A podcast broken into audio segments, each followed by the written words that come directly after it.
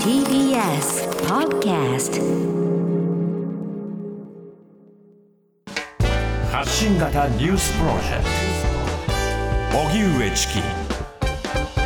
セッションさて、あの、今日はですね、ちょっとあの、長官をね、読んでみたいと思うんですけれども。長官はい。昨日、党首討論がありましたよね。あはいで、その党首討論について各紙がどうまとめているのか、昨日セッションでも特集をしましたので、その特集で皆さんが抱いた印象に加えて、それを新聞がどう伝えたのかということをちょっと見ていきたいと昨思います。日思い出しながら聞きますね、じゃあ。で、え今日はですね、5紙、えー主要紙は5紙、あの、社説で、この党首討論についはいて触れていました。はい。で、えーそれぞれどういった書き方をしているのかというと、それぞれ書きぶりも随分と違っているんですね。で例えば、毎日新聞のタイトル、開催の意義を語れぬ首相というものになっています。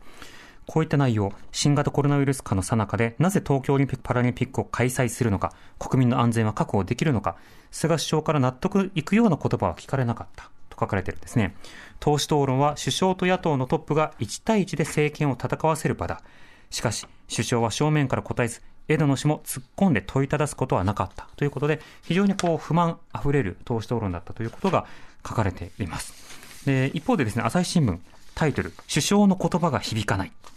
こう書かれています。質問には直接答えず、一方的に長々と自説を述べる。これら到底その言葉は国民に響かない。菅首相が初めて臨んだ党首討論は、与野党のトップが国民の前で、対極的な見地から議論を深めるというあるべき姿からは、程遠いものとなった、と書いています。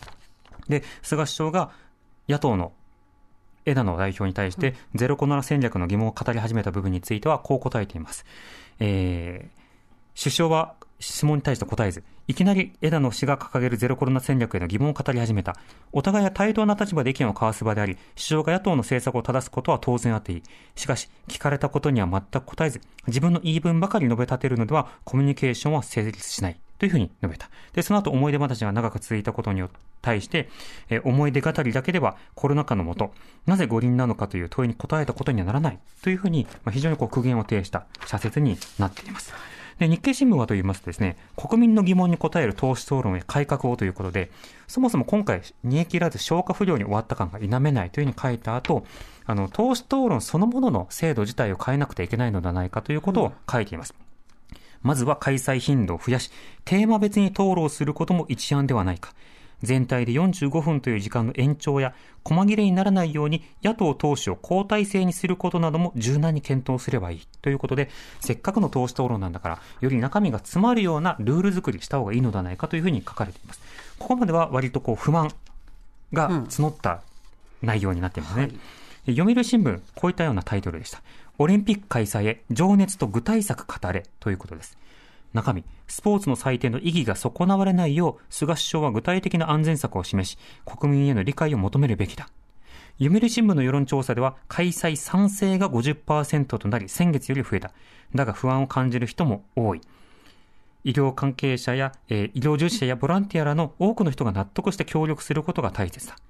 また首相は1964年の全大会を鮮明に記憶していると語り、今回の開催によって、今の子供や若者に希望や勇気を伝えたいと強調した。様々な機会を通じて、首相が自らの言葉でオリンピックの意義を語ることが重要だということで、今回意義を語ったのは、確かにいいことなんだけれども、もっと続けましょうというようなことで、読売は書いていると。つまり、読売はまあオリンピック開催がまずありきで、それに対する意欲語りが少ないので、首相はあの昨日の党首討論で語ったようなことをもっともっと語りなさいというふうに述べているということなんですね。産経新聞、ワクチン邁進が最優先だと書かれています。国会の党首討論が2年ぶりに開かれた。菅内閣発足後で初めて、新型コロナウイルス対策や東京オリンピック・パラリンピック開催の是非がえー討論の大半を占めた。でオリンピック・パラリンピックをめぐっては、枝野氏や共産党の C 和夫委員長が、命が失われたら取り返しがつかないなどと迫った。新たな人の流れを懸念し、対策を取るのは当然だが、オリンピック・パラリンピックだけにゼロリスクを迫るような枝野氏や C 氏の物言いはバランスを失していないか。今でもプロ野球など各種競技は感染対策を講じて行われている。というふうに言って、野党の追及姿勢の方に苦言を呈しているということです。で、続けて、オリンピック・パラリンピック改正の意義を遅まぎながら、菅首相が語って点は注目をしたい。昭和39年の前回東京オリンピックの記憶に基づき語った部分については、えー野党党首が開催の意義に触れなかったのは対照的だということで、非常に意義がある場面だったというふうに強調してるんですね。だからあのシーンをすげえ無駄な思い出語りだなって語るような新聞もあれば、よく言ったやっと言ったそれに対して野党はというふうに反応するような新聞もあるなど、受け止め方も真逆になるということなんですね。で、これはあの社説なので、あのそれぞれの論が違うんだなということもあるんですけど、字の文章でも書きぶりが随分と違っていることになるんですね。字の文章。はい。例えば毎日新聞の記事、首相正面から答えずという記事について書かれた部分については、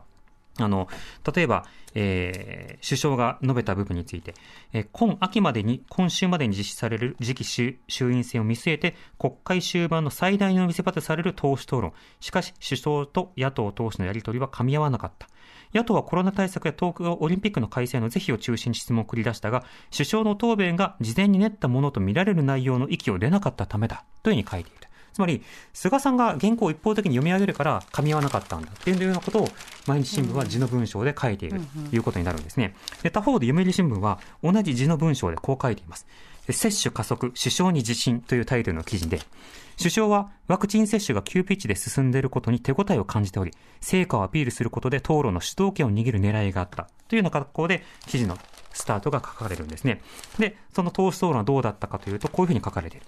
コロナ禍での党首討論という異例の環境も首相には追い風となった。会場への入室は、え与野党幹部や政府関係者らの一部に制限され、議員からの激しいやじは鳴りを潜めた。